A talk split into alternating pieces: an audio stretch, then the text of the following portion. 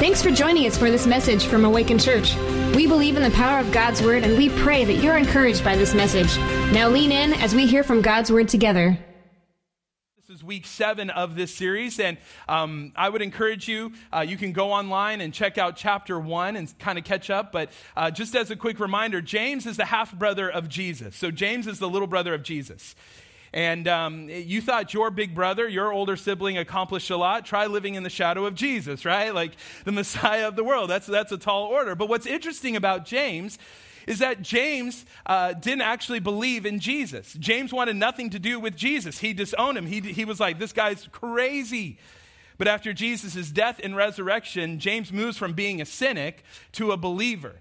And James even becomes one of the leaders of the early church. So James has this very unique perspective of what it means to be a Christ follower. And so far in the book of James, what he's been talking about, he's been talking about how we're going to face all kinds of trials. That in life, we are going to face trials. It is an inevitable, it's inevitable that we will face trials in this life. But then he goes on, he says we need to have wisdom as we face those trials.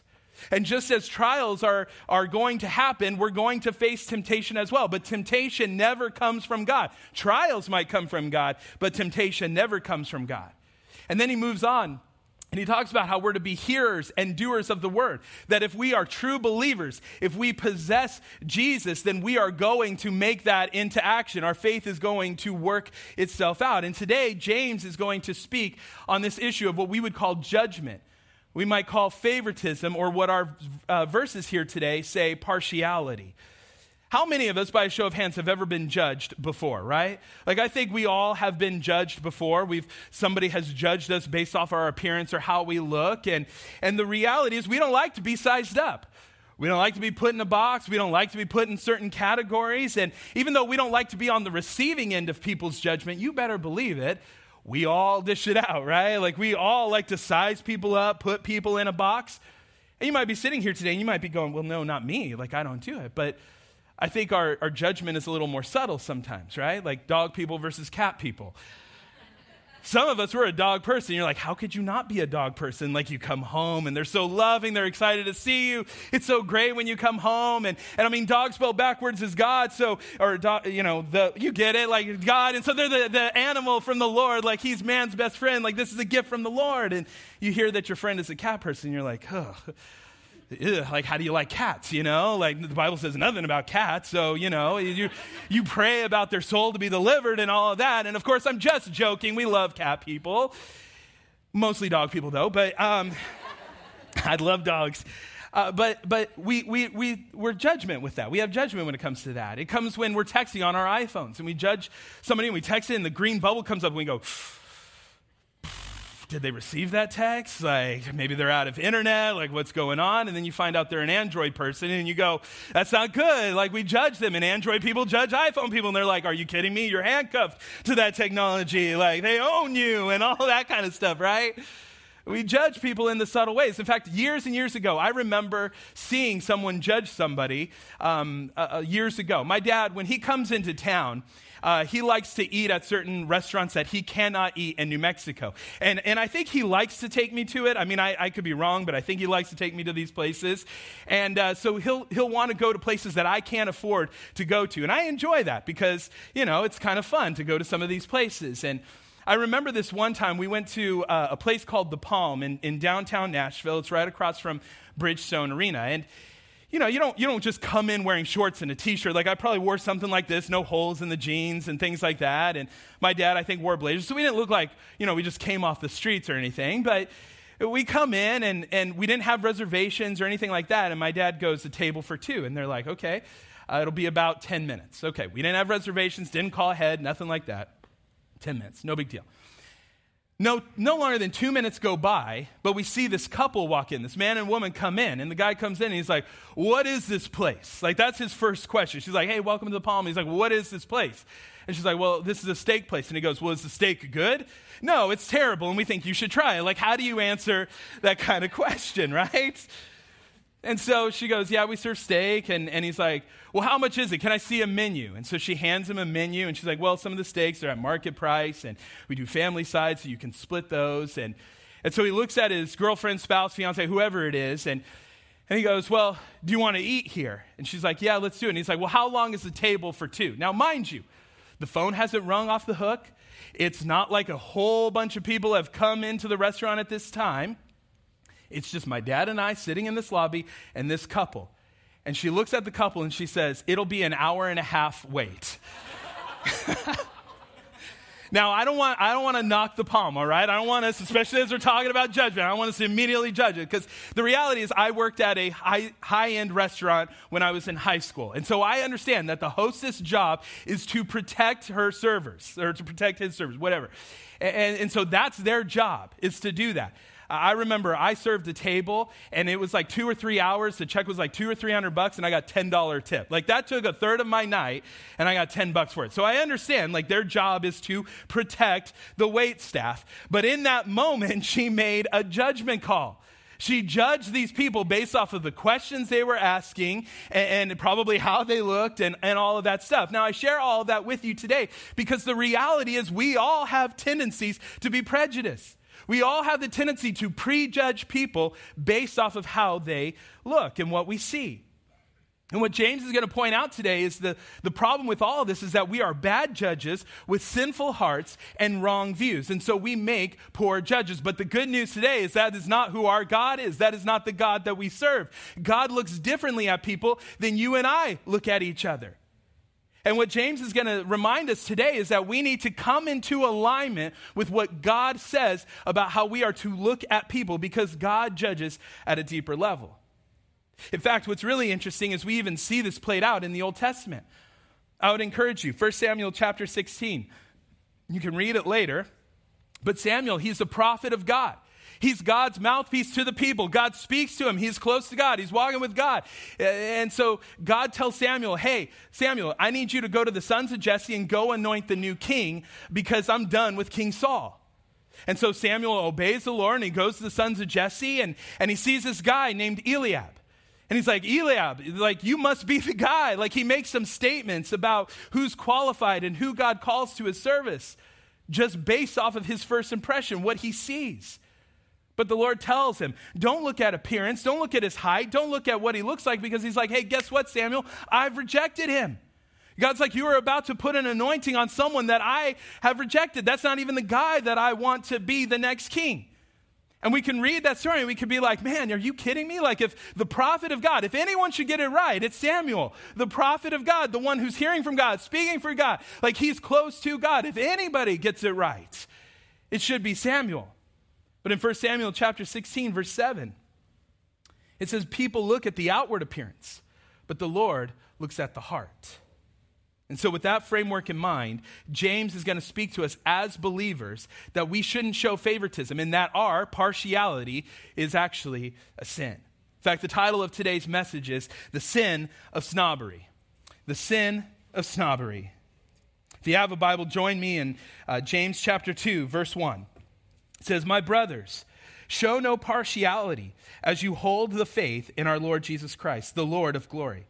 For if a man wearing a gold ring and fine clothes comes into your assembly, and a poor man in shabby clothes also comes in, and if you pay attention to the one who's wearing fine clothing and say, You sit here in a good place, while you say to the poor man, You stand over there, or sit down at my feet.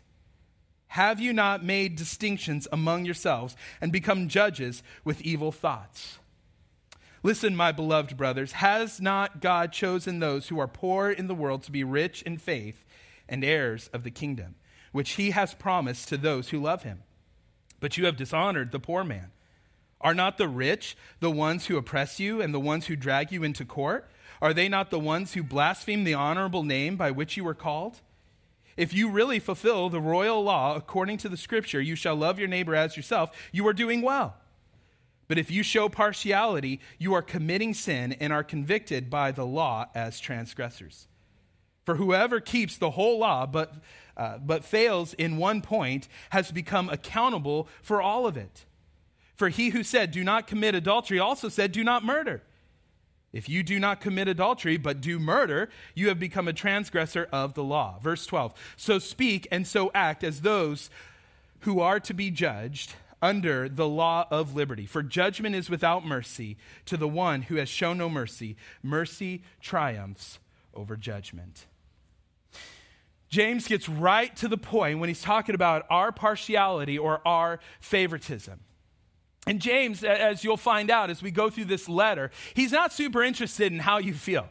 He doesn't really care about your feelings. He wants you to understand what it means to follow Jesus, even though he might hurt your feelings along the way. And what he's really trying to drive home here, where we're really picking up, is kind of on the thought that he left off in in, in chapter one. Uh, he, he said that if you have this relationship with God, it should be seen through your life. A genuine faith should drive genuine actions. And so, James, with that same line of thinking, he's going to address how we treat people. And really, in this text, I, three, I see three um, principles for us to, uh, when it comes to the sin of snobbery. And the first one is this that favoritism doesn't fit believers. Favoritism doesn't fit believers. Again, look at verse 1. It says, My brothers, or your translation might say, My brothers and sisters, show no partiality as you hold the faith in our Lord Jesus Christ, the Lord of glory.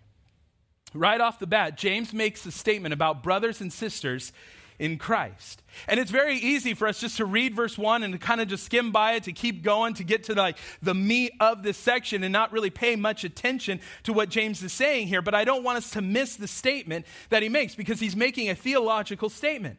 He's simply letting us know hey, you're not just part of a movement. You're not just part of an idea. You're not part of a philosophy or an ideology. He's like, if you've surrendered your life to Jesus, you are now brothers and sisters in Christ. And favoritism stands in complete contrast to really seeing each other as those brothers and sisters in Christ. And so, right from the get go, James makes a theological statement. See, as Christ followers, it's not enough for us just to have a right theology. In fact, we can know a lot of things. We can have a big head and a shrinking heart. We can know all the doctrine, we can know all the theology, but not have it affect the way that we live our lives. If your theology, theology does not transform the way that you live, it's a false theology. And so, what we're seeing here is James is telling us stop showing partiality. In the Greek, this is a command, it's an imperative. It implies that this has already started to happen. In fact, the word partiality in the Greek translates to lifting someone's face with the idea of judging by appearance and giving special favor or respect based off of that outward appearance. Again, that's why some of your texts might actually say favoritism. That definition is where we get our word favoritism from. And so James is going after our tendency to make superficial, surface level judgments about other people.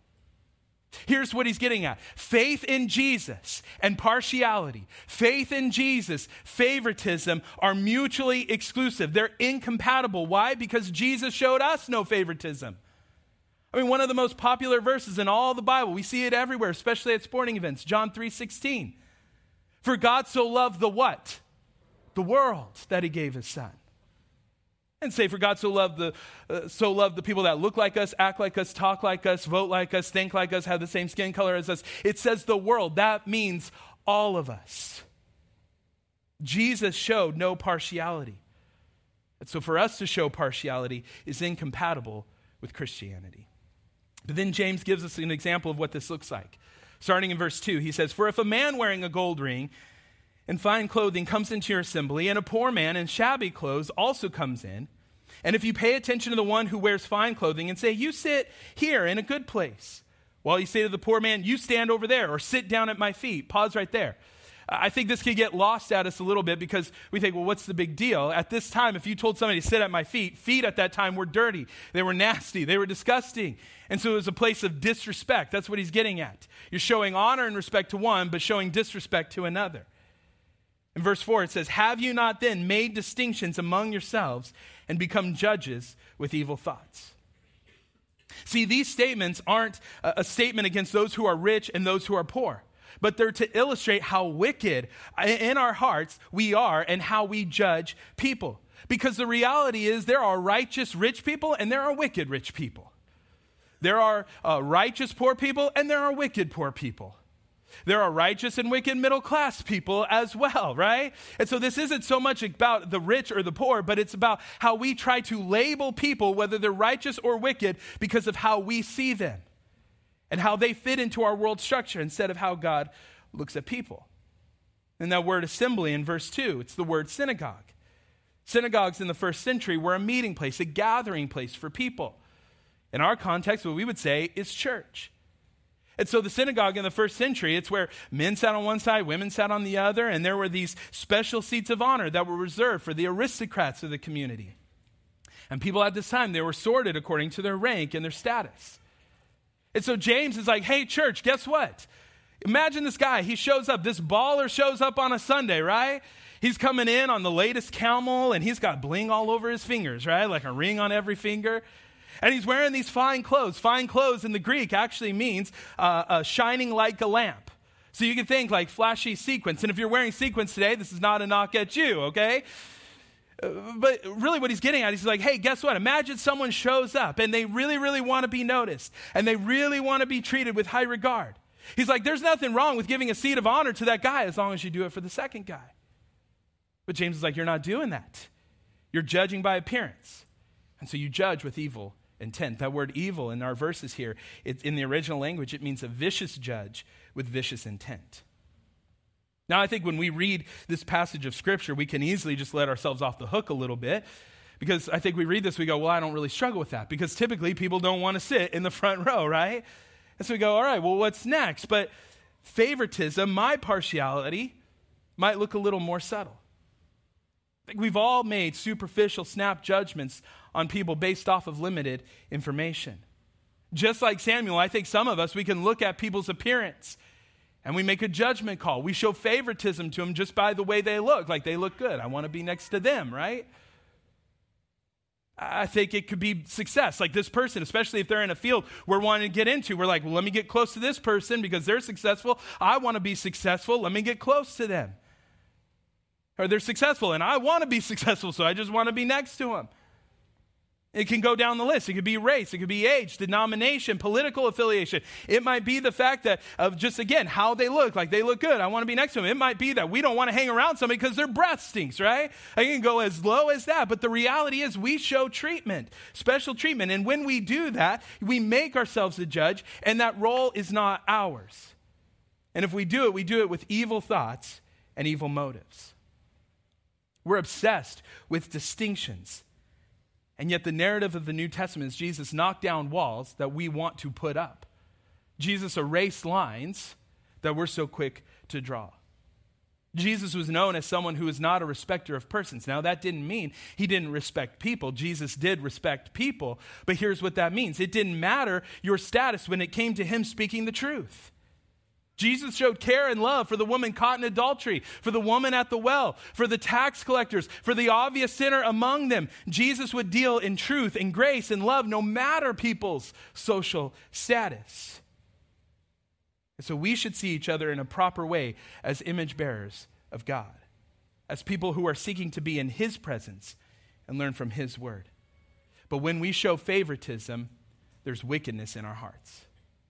And let's be honest, when we show favoritism, it more has to do with whatever makes us feel comfortable because we see everything through a biased lens of where we're at.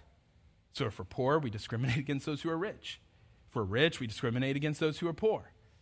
We could go down the list. We can discriminate against politics, socioeconomic, skin color, and we can name all the different ways that the world tries to break us apart. But the Bible tells us that as believers, when we come together, there's neither Jew or Gentile, male or female, uh, slave or free, but we are all one in Christ Jesus.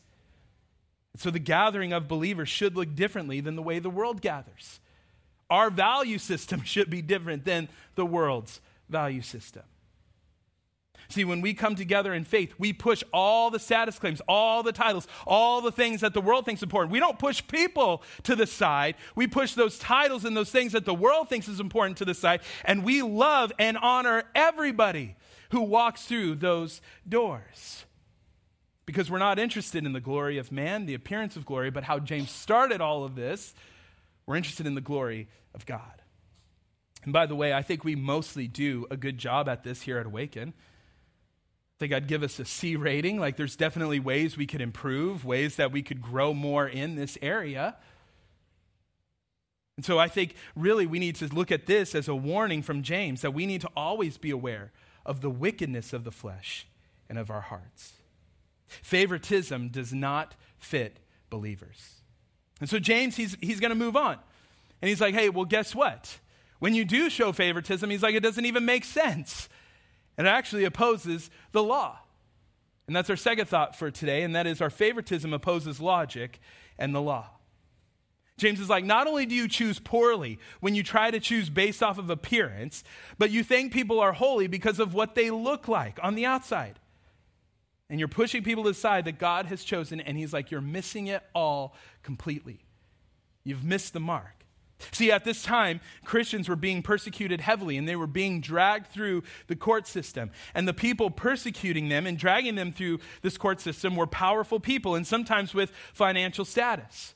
I read one commentator this week that said it could have been the Sadducees that were dragging them through the court system at this time. But James doesn't say who it is, but whoever these rich people are, they're mocking these Christians, they're blaspheming the name of Jesus, and they're taking advantage of them financially.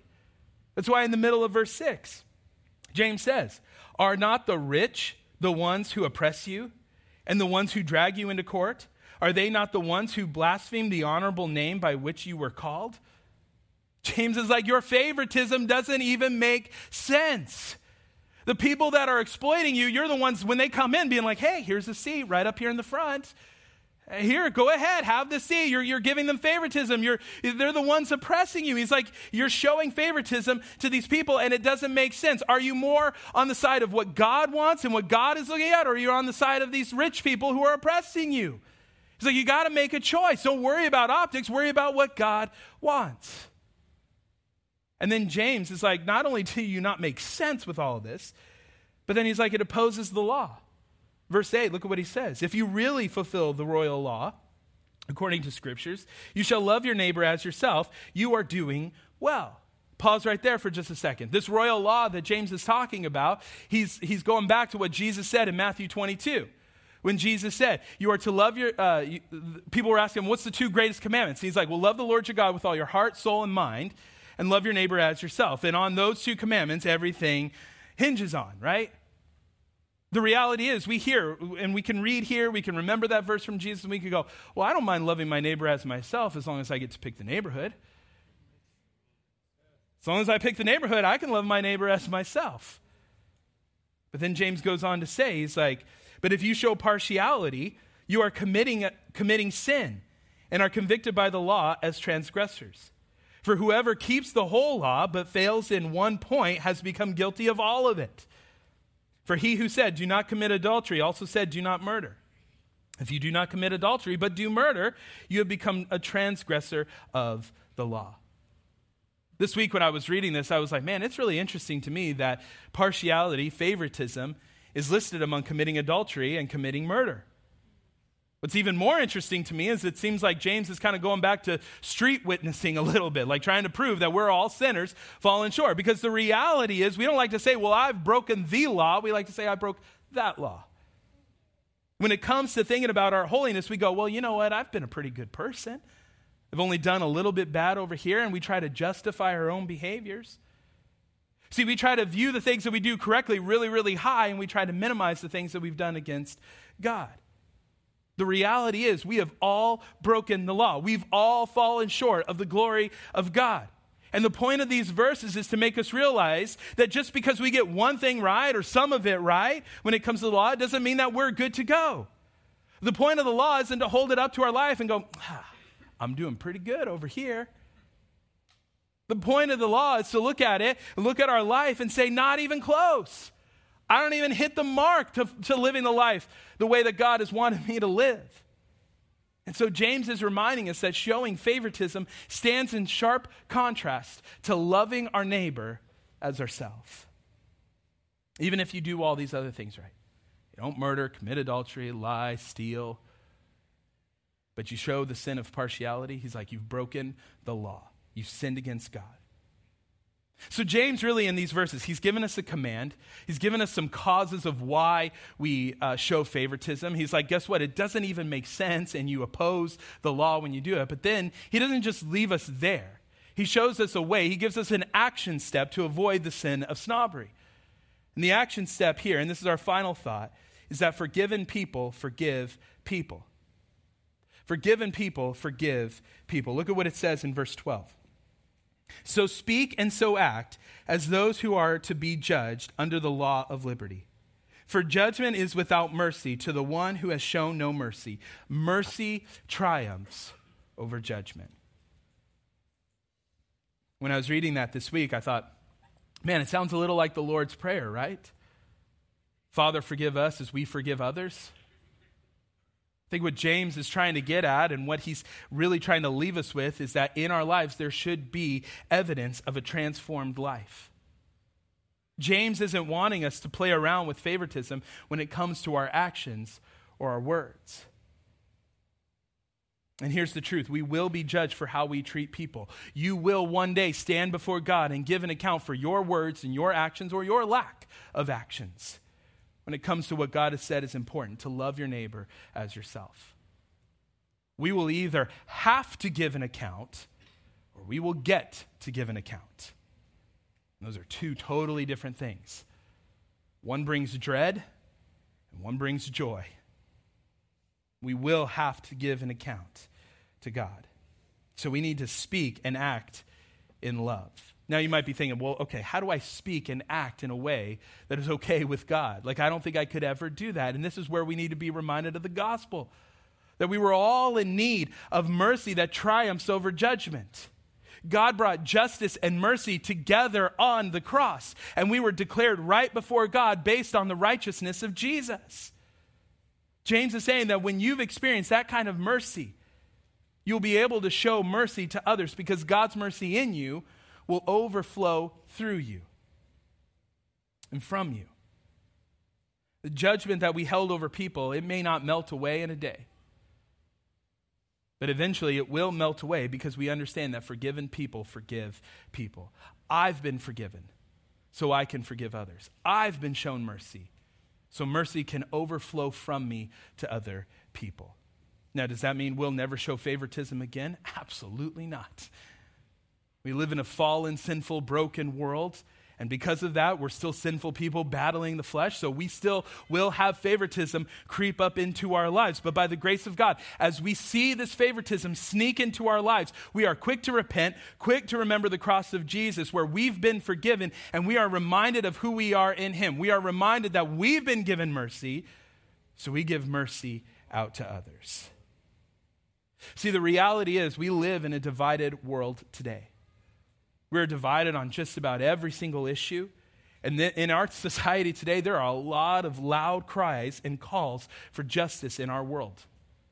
But as Christians, the volume with which we call for mercy should be louder than the volume of justice. Why? Because of Romans 12 19. It says, Do not take revenge, my dear friends, but leave room for God's wrath. For it is written, It is mine to avenge.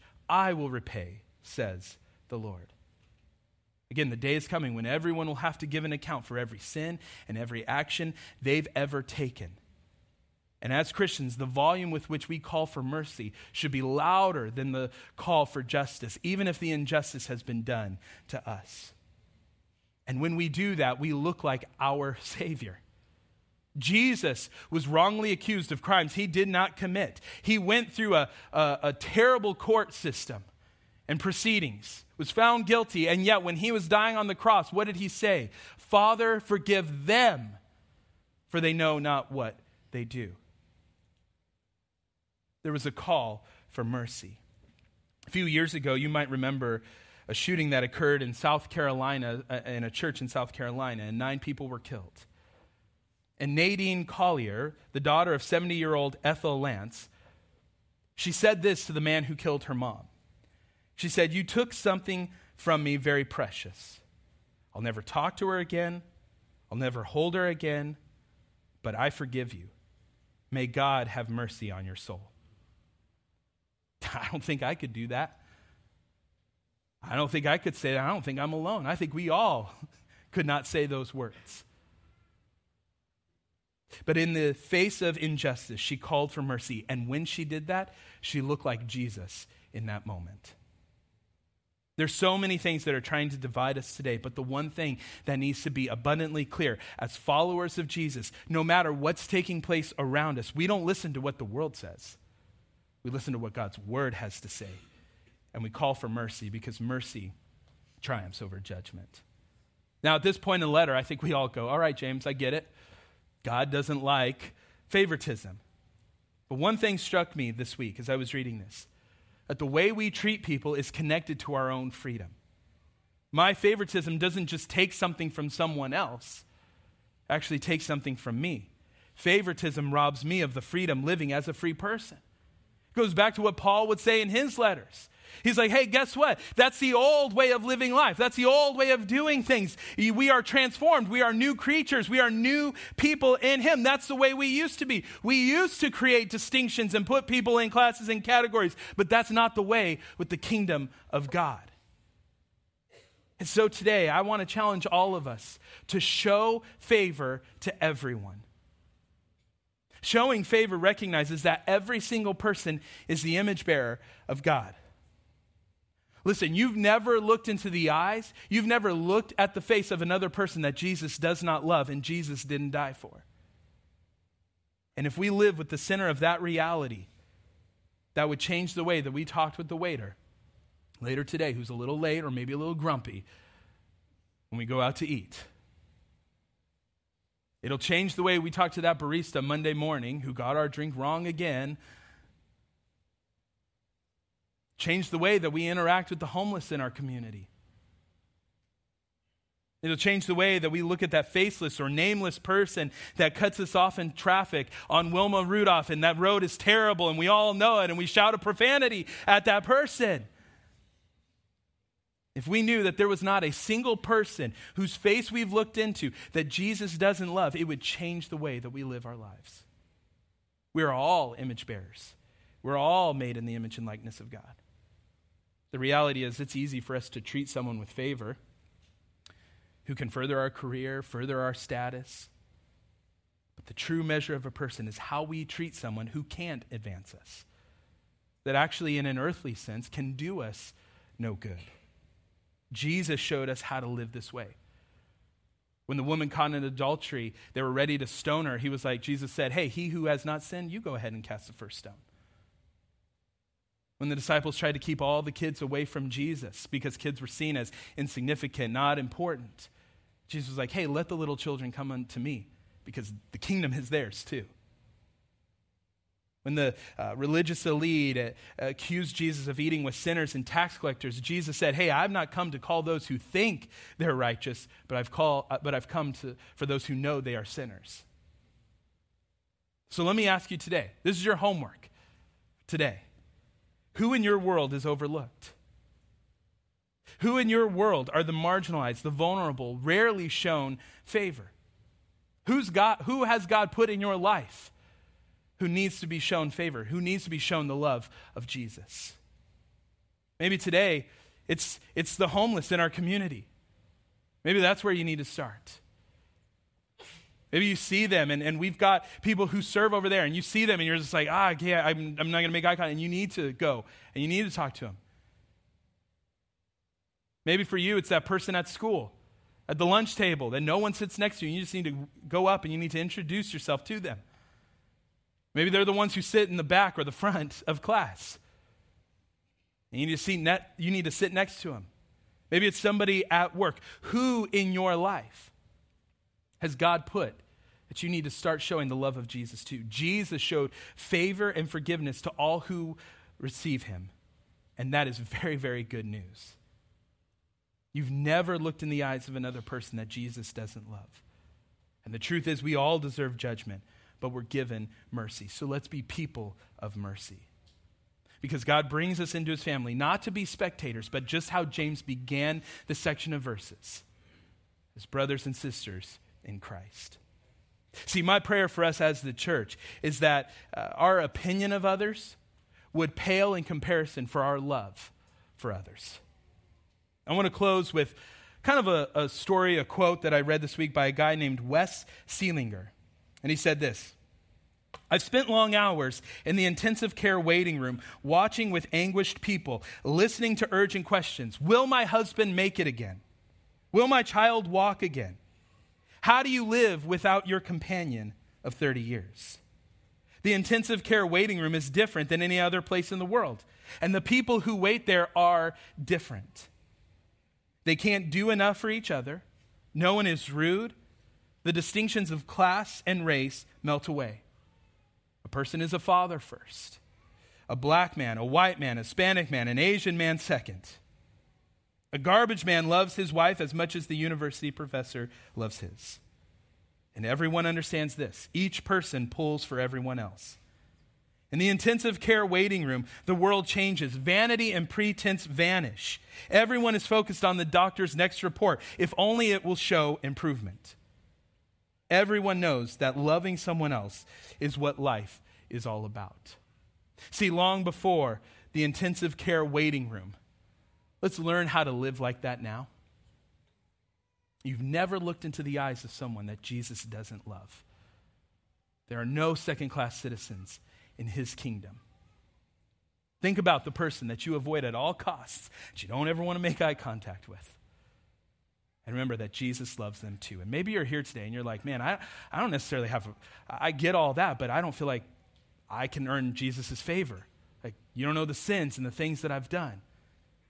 Listen, it doesn't matter what you've done. The Lord's not going to look at your life and your sins and go, whoa, I don't know that.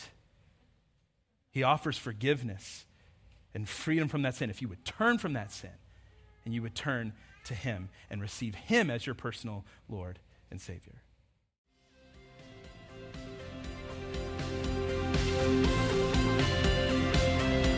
Thanks for joining us for this message from Awaken Church. We'd love to hear how this message or the ministry of Awaken has impacted your life. Let us know at awaken.church forward slash my story.